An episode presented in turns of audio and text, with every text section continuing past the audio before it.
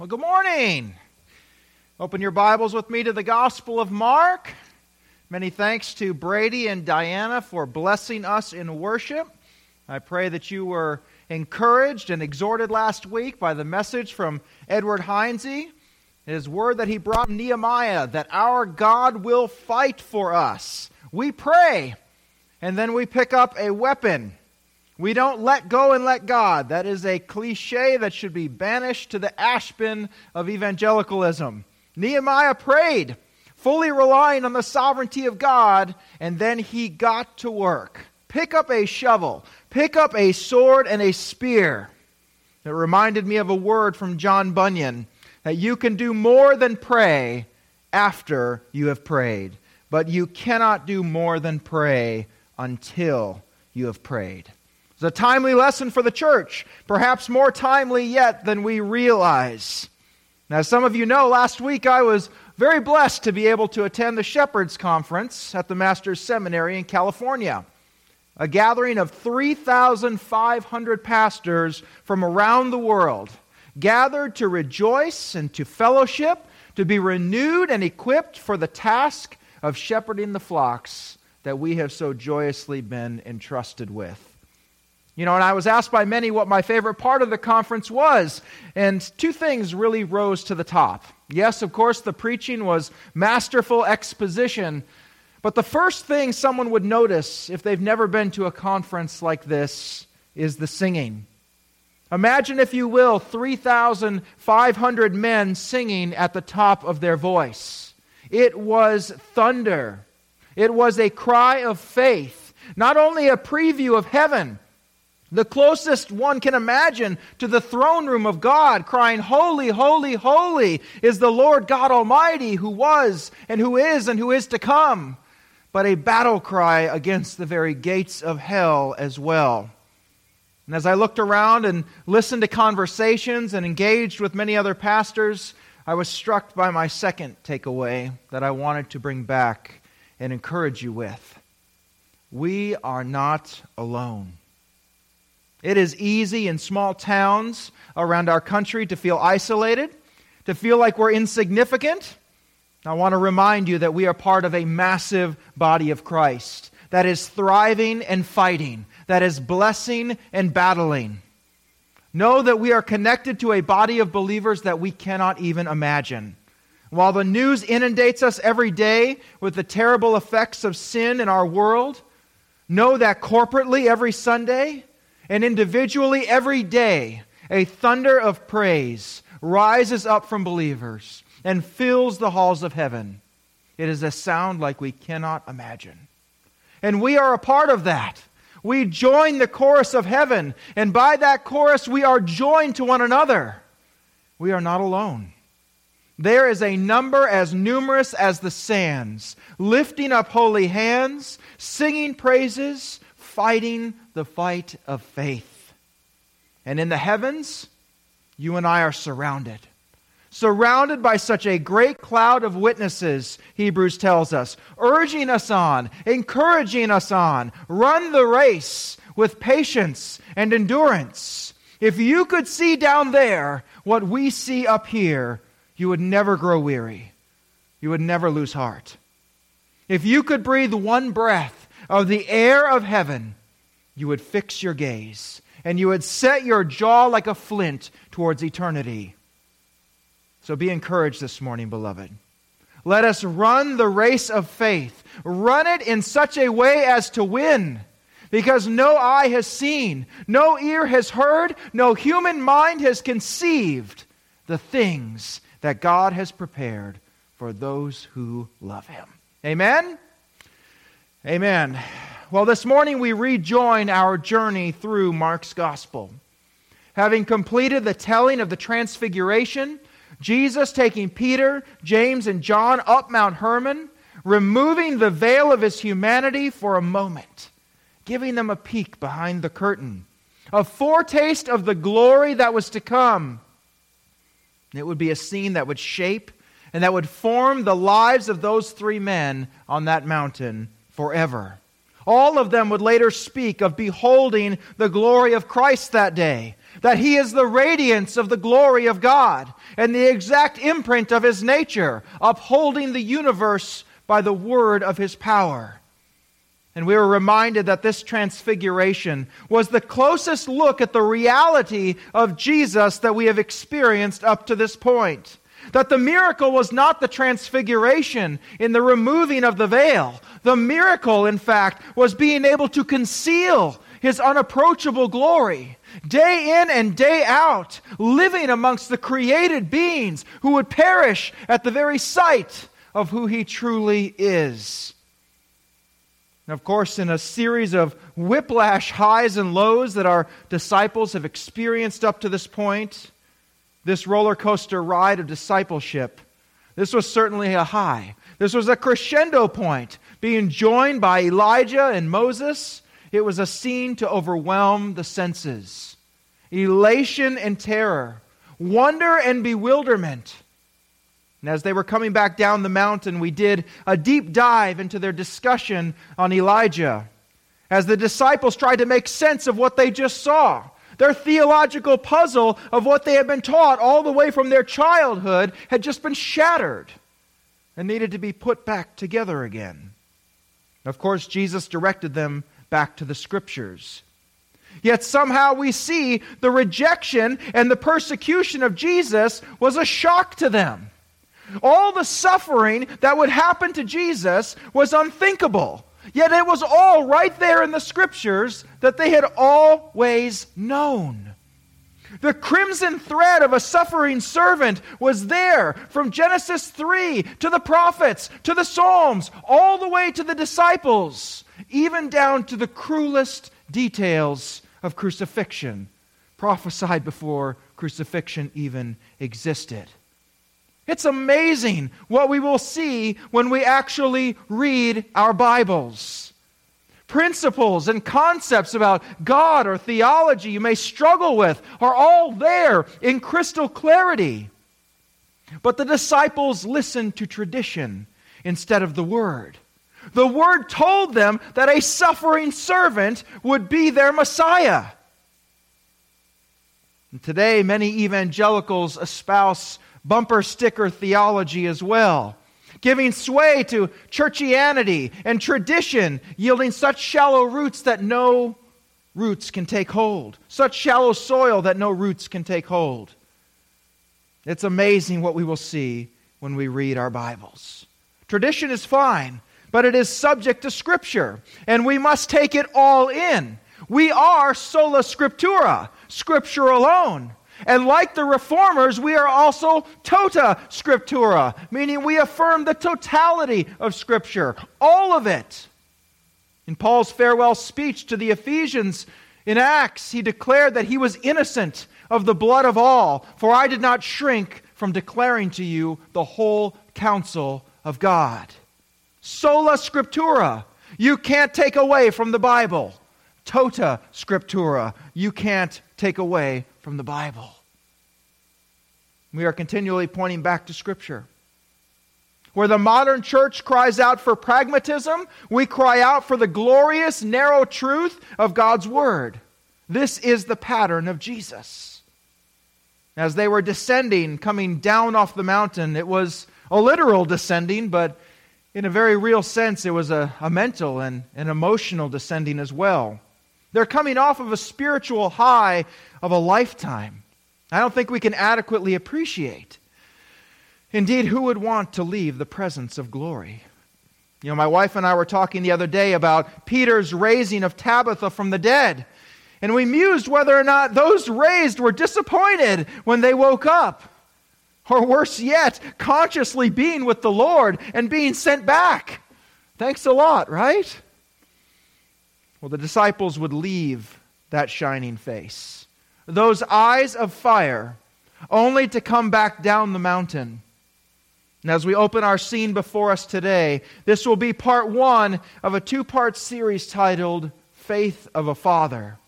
It is a rich scene, jam packed with immense theological truths to be applied and gleaned. You will find this scene paralleled in both Matthew 17 and in Luke 9 While those accounts are less descriptive than Mark's, which is very unusual for Mark, they all place this scene immediately following the Transfiguration. So, with that, let's look at our text Mark 9, 14 through 19. Mark 9, 14 through 19.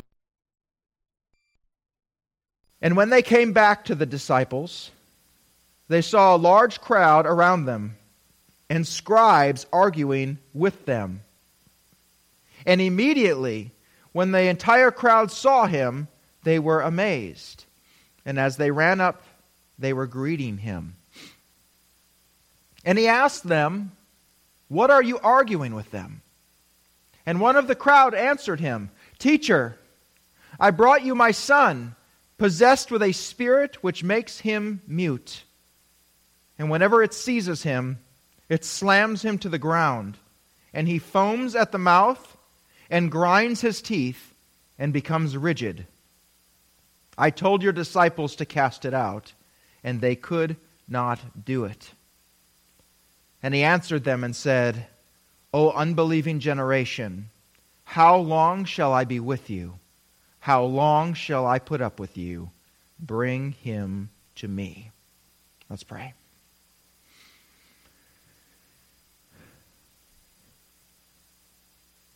Heavenly Father, we ask as we approach this text this morning that you would allow us to be there in mind, soul, and strength, or that we might see what you would have us to see. Holy Spirit, as always, we ask that you would fire the arrow, that it would find its mark, that the word would not come back void. In Jesus' mighty name we pray. Amen. Well, one of the things that we love about taking a vacation is that, well, it's a vacation, right? We love to embrace a bit of escapism from the everyday grind, which of course leads to our inevitable least favorite part of the vacation that we have to come back. Right? How many of you have taken that nice getaway and you come back that Monday morning and you sit down at that desk and that phone rings, right? Breaking that daydream of that palm tree that you were just sitting under 24 hours ago, or that alarm that goes off in the morning. Back to reality. Vacation is over. And as we dive into the first verse of our text this morning, this must have been the sense of Peter, James, and John. They have been basking in a scene on the mountain that nobody would have wanted to leave.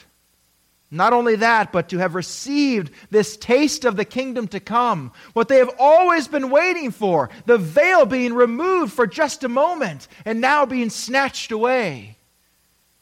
On top of that, let's see what Jesus, Peter, James, and John come upon as they arrive at the bottom of the mountain. Verse 14, beginning with our text. And when they came back to the disciples, they saw a large crowd around them and scribes arguing with them. Talk about back to reality. Those of you who've been with us since the beginning of Mark just got a blast from the past, arguing with the scribes. The vacation palm trees sure were great, but the alarm just went off. Back to reality.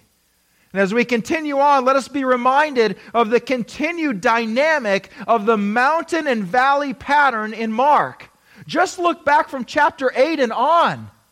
We began with Peter in Caesarea Philippi saying, You are the Christ, the Son of the living God, a mountaintop. And only three verses later, Get behind me, Satan, valley low. Then the transfiguration, literal mountaintop, spiritual mountaintop, elation. And back down now, arguing with the scribes, demonic possession, failure in the disciples, valley low. This is spiritual whiplash. Not only do we have great compassion on these men, but how many of us can relate as well? Well, back to our text, let's dig deeper. It begins, and when they came back to the disciples. Well, we know that the other had been the other nine disciples had been left behind. And of course, given the constant bickering about being Jesus' favorite, I assure you it did not go unnoticed that Peter, James, and John were getting the special treatment. However, look at our scene.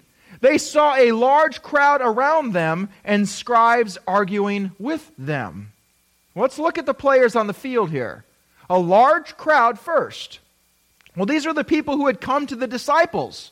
Now, they had either accompanied the father with the demon possessed boy, or they'd merely heard that Rabbi Jesus was in the area, and here are his disciples.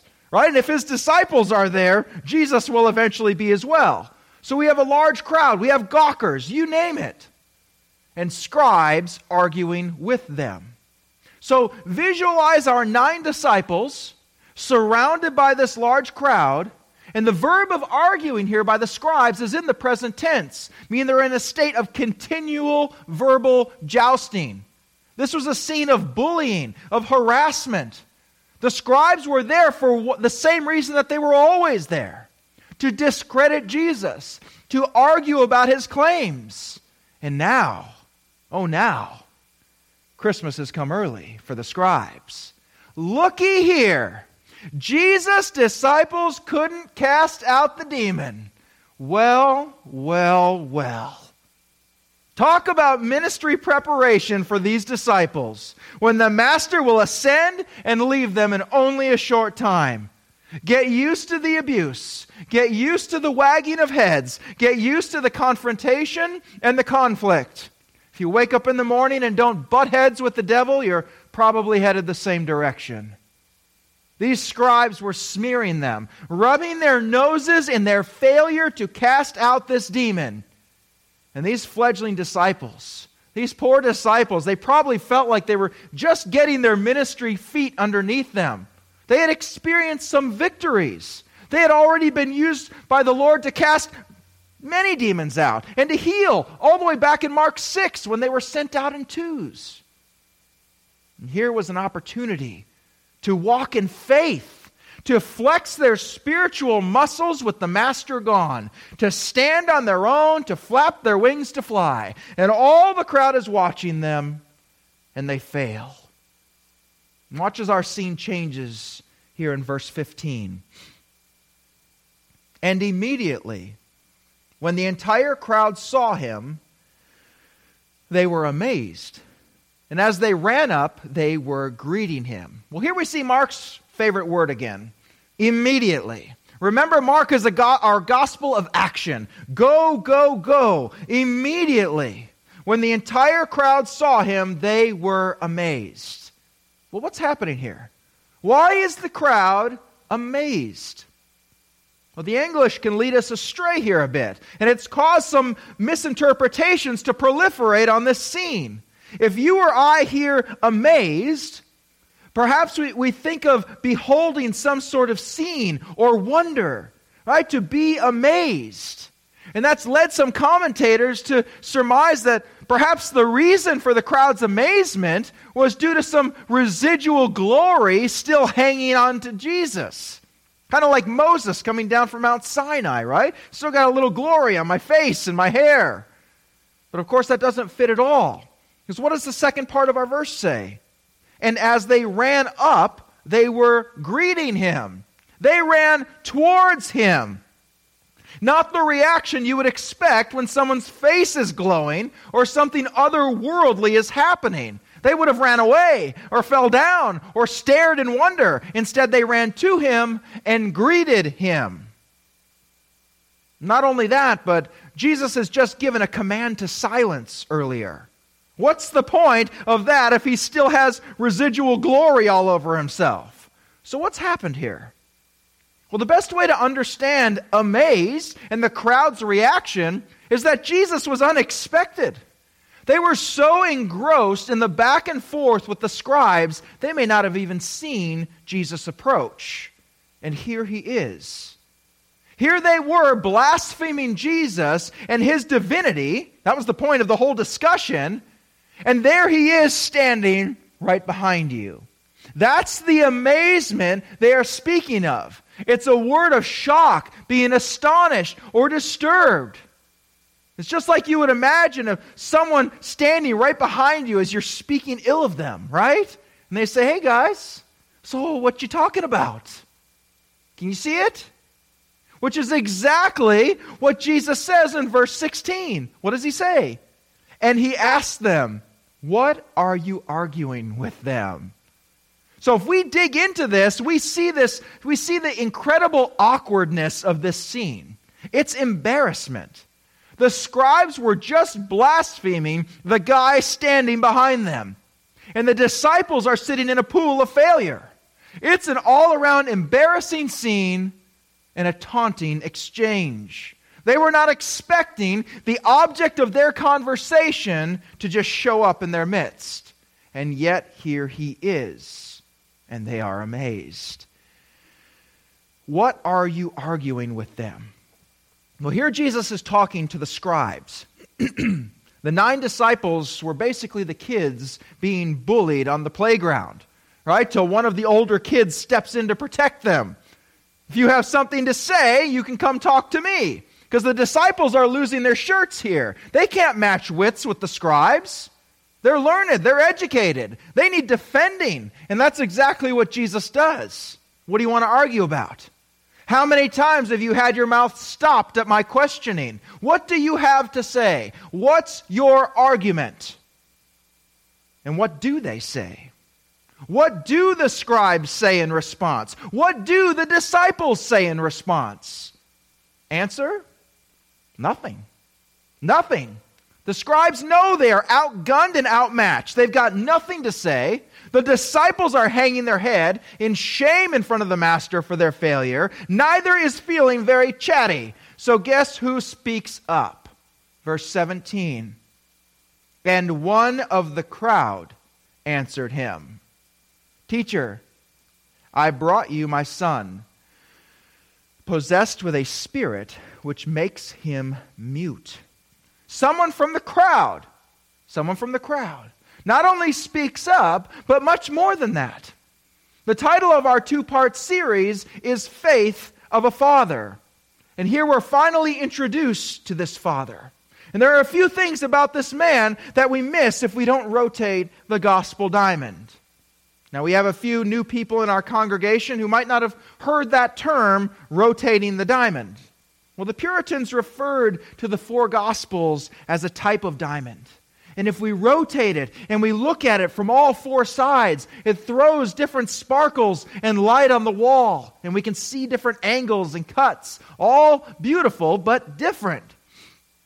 So often we'll rotate the diamond from Mark to see what shafts of light might illuminate to give us a fuller picture. So if we rotate the gospel diamond to Matthew 17, just don't need to turn there, I'll read it for you. We see that this father came up to Jesus falling on his knees before him. We see this father coming with a spirit of humility and with a heart of worship. Two necessary ingredients for faith. He falls at Jesus' feet. And Matthew tells us that he addressed Jesus as Lord. Yet in our text here today, we see that the Father addressed Jesus as teacher. Is that a contradiction? Not at all. This means that the Father said both. So let us see the complete scene.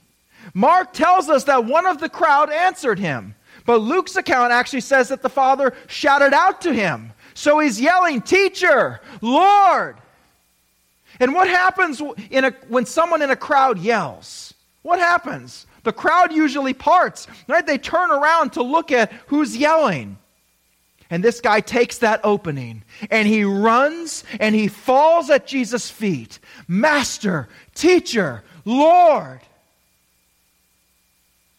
Those who come to Christ must come to him as he is. We may not come as we wish him to be. He is master, he is our teacher, and he is Lord. We cannot even come in faith unless we come to him as he is. And without faith, it is impossible to please God. He is Lord. And the Father here uses the word kurios for Lord. The same glorious word used by the Syrophoenician woman back in Mark 7.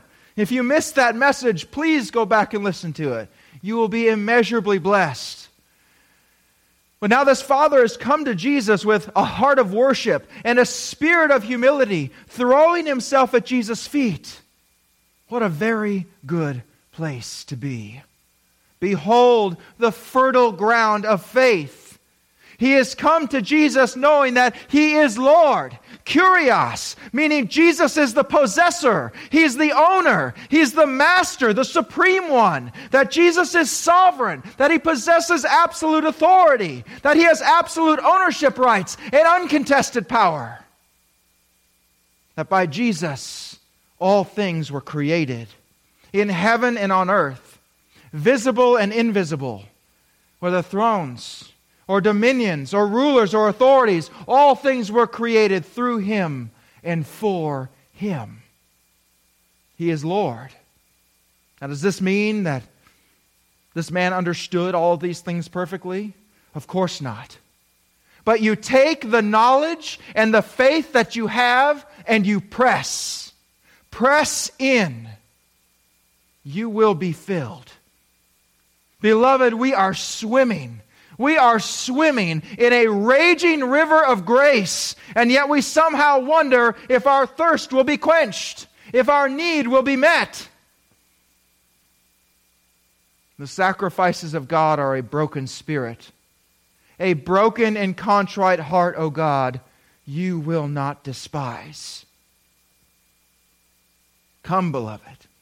Come to him as you are and come to him as he is, with a heart of worship and a spirit of humility. But that's not all. One more ingredient from our text. Luke's telling in chapter 9, the Father says, Teacher, I beg you to look at my son, for he is my only boy. Saints, we come in desperation. This man is desperate. He has one son. His entire family name rested on this boy. All the love that he had to give as a father has been lavished on the only one that he could lavish it upon his only son. And we mourn for this father and for his trial, yet he is in the most enviable position. This trial has thrown him at the feet of his Savior crying out now in worship and humility and desperation. This man could not be in a better place. If the trial has brought us closer to the Lord, however painful, can we really despise that pain? Remember the surgeon's scalpel from previous messages. When evaluating pain as a Christian, both a knife to the chest and a scalpel to the chest. Both would bring about immense pain. The difference lies in the one wielding the instrument. For the believer, when the pain comes, when the scalpel cuts, we know that our Heavenly Father holds the instrument and He is working out this pain and He's working out this situation or this condition for our eternal good and for His glory. We have God's literal and his spoken and his preserved word on it. Romans 8 28. And this father had to witness the most terrific tragedy and terror in his son, his only son. Mark gives us details of the man's report. It's horrific to consider, but it gives such treasures of knowledge. Look back to our text, last part of verse 17. I brought you my son, possessed with a spirit which makes him mute. Well, let's deal with this first. A few things to notice. We've spoken in previous messages on demonology, which is, of course, the study and the theology of demons as it has arisen in our time in the Gospel of Mark, and indeed that is often. The demons have always been with us since they were cast out of heaven as fallen angels, but they mostly desire to operate in the background, in secrecy, or even as an angel of light. We see very little in the way of demonic activity in the Old Testament. Very little. And now, all of a sudden, in the New Testament, they're around every corner.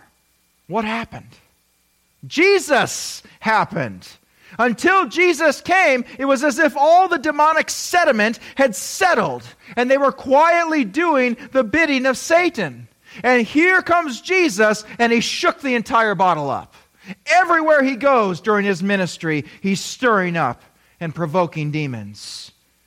And funny how often he found them in the church, in synagogues, Satan fa- Satan's favorite place, the church pew. We find demons inhabiting both man and beast throughout the Gospels. The demons don't particularly care about having a body. They merely desire to kill and torture that which God has created, particularly image bearers of God, human beings. Now, if you're interested in knowing much more about that topic, we've given a very thorough treatment of it in earlier messages where Jesus came upon these issues. Mark 1, verse 32, 34, 39, 3, verse 15 and 22, chapter 5, verse 12, 15 through 18, 6, 13, 7, 26 through 30. Jesus knew how to stir demons up. And it was his very presence, as we will see, that provokes them. But let's look at this particular possession or inhabitation of this poor child. Mark has four horrific descriptions of this possessed boy to help give us an appreciation of the severity of the affliction. Well, first we see at the end of verse 17 again that the boy was mute. Luke's account tells us that he was, in fact, deaf as well. Deaf and mute. The description continues, verse 18. Verse 18. And whenever it seizes him, it slams him to the ground, and he foams at the mouth and grinds his teeth and becomes rigid. Pause there. Well, short of the demoniac of the Gadarene, this is the most intense and the most vivid description we see of demonic possession. Verse 18 begins saying, and whenever. And whenever. That's an easy word to miss, but that tells us that these horrific episodes were completely unpredictable. Unpredictable. So layer that pain of the unknown. Isn't not knowing sometimes the worst? Layer that eh, pain of the unknown on top of it all. Just keep piling it on when the demonic force asserted itself, it says that it seized him. And I like the English here. Because if it just wanted to indicate that the demon would grab the boy or lay hold of the boy, in the Greek we would just say lambano. But instead it reads kata lambano. Kata puts the violence into the action. It's a sudden thrust of power, it's complete domination and control. And that's captured in our text as we read, it slams him to the ground. That's an excellent rendering. Exactly what it did. This was not Hollywood, when demonic possession was some sort of personality and voice change. This was a violent attack. And Luke captures it perfectly when he records that the demon mauled the boy to crush him, to shatter him, to break him to pieces. This was vicious. The demon was in complete domination and control. The boy is mute, he's deaf. And he is hit like a Mack truck and slammed to the ground again and again. And he foams at the mouth and grinds his teeth and becomes rigid. Well, anyone with a medical background probably just perked up when reading that. What does that sound like? Sounds a lot like epilepsy or a grand mal seizure. But we must be very clear that both Matthew and Mark record the underlying cause as demonic, not psychological or physiological.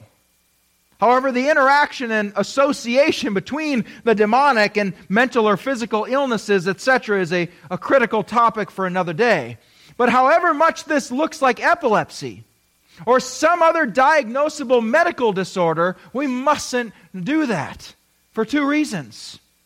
First, is that Jesus himself treats this as and identifies this as demonic possession, not a physical or a mental ailment.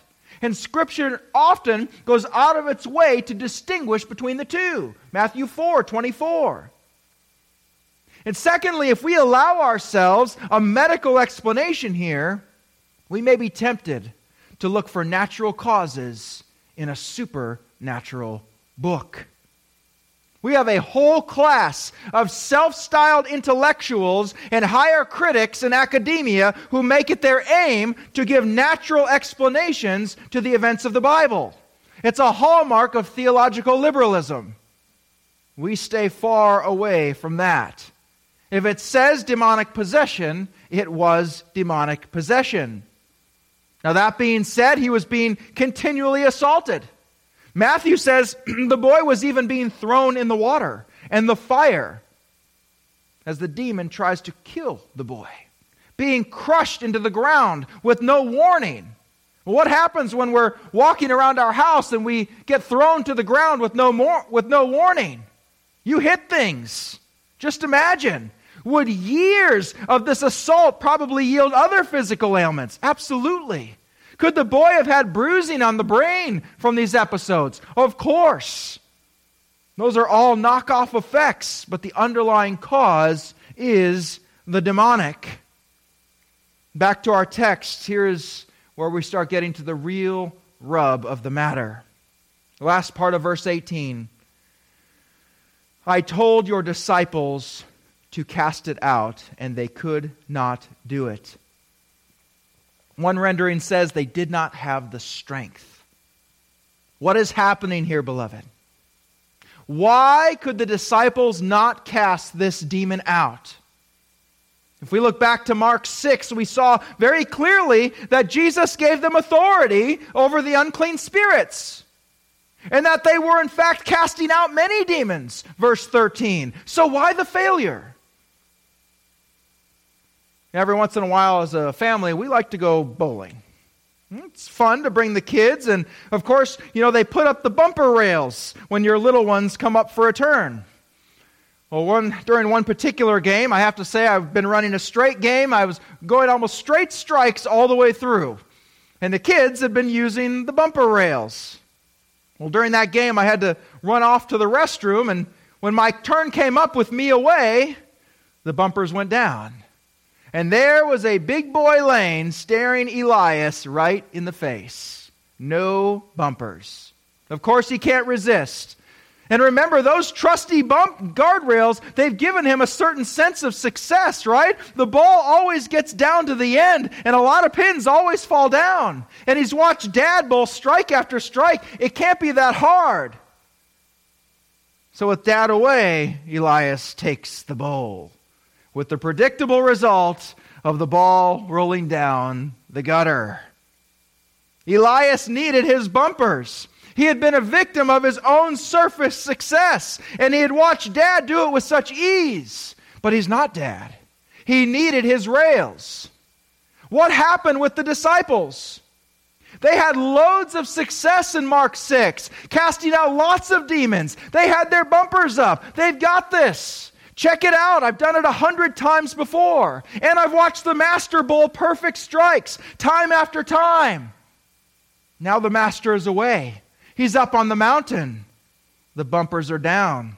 Open lane. So they take the shot. Gutter ball. Why? Why? What are the metaphorical bumpers here? Well, not to steal our thunder for next week, but just a sneak peek, look to the end of this story in verse 29. Look quickly down in your scriptures to verse 29. And he said to them, This kind of prayer cannot come out. This kind cannot come out by anything but prayer. By telling them that this kind only comes out by prayer, what is he telling the disciples that they did not do? Pray. You've had this previous success, and you're a victim of that success. You walked into this thinking that the power was in you just because of your own intrinsic awesomeness. No. We must be a people of prayer. Get your bumpers up, or we're going to gutter ball every time. One commentator writes, quote, that humble, dependent prayer is the highway that faith takes to the power of God. Close quote. Our spiritual successes and mountaintops, which we have experienced, those encourage us and they remind us about God's goodness, but they're not meant to lessen our dependence or to become too self assured. Take heed lest we fall. And I tell you the truth, I had to preach this to myself before I could preach this to you. I am the king of running on my own steam. I don't need to pray because I already know what to do. I've done this a hundred times. I've seen this a hundred times. The disciples have cast out a hundred demons. Here comes another one. I got this. No, you don't. And no, they didn't. Gutterball. They approached in their own strength, not in the dependent life and posture that should mark the believer. To be a Christian is to be a dependent creature. How hard is that? In a culture that which is a misnomer. There are no actual independent people. The only question is what or who you're depending on. The independent person is simply depending upon themselves. Gutterball. If we see ourselves primarily as independent beings and not dependent ones, we have yet to see our true and total inability when God saved us. If we see God as He is and ourselves as we are, we will cling to Christ as a man to a lifeboat. We will take shelter under the wings of the Almighty as beautifully dependent creatures. Back to our texts. Here's where it gets deep and even more interesting. Is the problem that they did not pray? Yes. We know that from the end of the text. But what is a favorite saying from this pulpit? The heart of the matter is a matter of the heart. Yes, they did not pray, but prayer is an action that is prompted by the heart. So, what is the heart of the problem? Verse 19, Jesus tells us, Thank you very much. And he answered them and said, O unbelieving generation. There it is. You did not pray, and thus you were ineffective. But Jesus is dishing out some biblical counseling here. Why didn't you pray? What is the heart of the matter? Unbelief. When we do not pray, when we charge at life with an independent spirit, we're acting in unbelief. We're telling the Lord that what you say about your power is wrong, and what I say about my power is right. I don't believe what you have spoken. I don't need to pray. Because my fallen heart tells me that I've got this. I'm looking to, I'm leaning upon my own power, my own intellect, my 401k, my instincts, my resources. You're not believing me. And without faith, you cannot please God. He is not interested in how talented or how successful you are. He doesn't need your talent or your success. It comes as a real shock to some of our egos that God doesn't need us. He desires a broken and contrite spirit. He will never turn that away. He desires sheep who know they need the shepherd. Who knows they are helpless without him. Who knows that they are fed by the shepherd, that they're protected by the shepherd, that they're loved by the shepherd. Complete dependency. This is the disciples' error in our text. They moved in their own strength. They did not pray, revealing the true heart of the problem unbelief. Jesus' rebuke here coming is pretty scorched earth. This is a harsh rebuke. O unbelieving generation, how long shall I be with you? How long shall I put up with you? Bring him to me. Well, the scorched earth is often missed here because we're led to believe that Jesus is speaking to the whole crowd of which there would have been many unbelievers there, there would have been many scribes there, etc. However, most theologians agree that Jesus is speaking to his disciples. That must sink in. if we are to capture the essence of this rebuke. It's not the father of the boy lacking faith. He's exercising the gift of faith given to him. And what about the unbelievers? In a salvific, in a salvation sense, they have no true gift of faith to exercise. So the only ones that have been given the gift of faith and are not exercising it and using it are the disciples. Oh, unbelieving generation. This word oh, it's a word of emotion. This has hurt Jesus on an intimate level. He's exasperated with them, he's frustrated with them.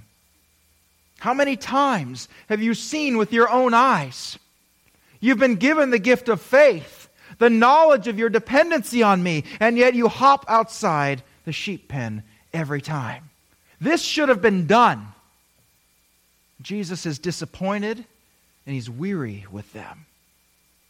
Jesus' rebuke begins with him putting his finger on the issue of their heart. Why could they not cast out this demon? Unbelief. Now his lament goes even further. How long shall I be with you? How long shall I put up with you? Ouch. Well, on the surface, this sounds rough. Very rough. And there's no hiding that this is a stinging rebuke, and we understand why. But there's great beauty hidden in our Master's words. How long shall I be with you? Answer Not long. The cross is coming. Jesus' eyes, as we have come back down the mountain, are now fixed upon Jerusalem. We are in a slow march toward the cross. We mustn't miss Jesus' focus when he says this How long shall I be with you? How long shall I put up with you? This is a language of culmination. This is a language that has an end in mind. And it's an end that Jesus has been telling them about from the beginning.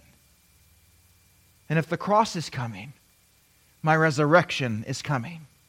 And if I be raised, I shall ascend, and I shall send a comforter to you, the Helper, the Holy Spirit, whom the Father will send in my name, and he will teach you all things and bring to your remembrance all that I have said to you.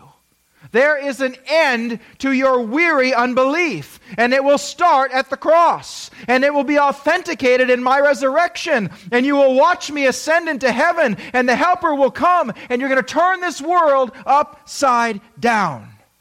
But oh, I am weary now, and I cannot wait for that day. Final part of our text bring him to me. Bring him to me. Behold the medicine of every travail. To every parent who has had a child wayward, this boy was blessed. He had a father who brought him to Jesus, who threw himself at the feet of Jesus on behalf of his tormented son. I know many in our fellowship have children away from the Lord. We'll close with a quote from the Prince of Preachers. The Lord sometimes suffers his people to be driven into a corner, that they may experimentally know how necessary he is to them. Ungodly children, when they show us our own powerlessness against the depravity of their hearts, drive us to flee to the strong for strength. And this is a great blessing to us. In the days of their youth, we shall see sad tokens of that deaf and dumb spirit, which will neither pray aright nor hear the voice of God in the soul. But Jesus still commands, Bring them to me. When they are grown up, they may wallow in sin and foam with enmity against God. Then, when our hearts are breaking, we should remember the great physician's words bring him to me. Let's pray.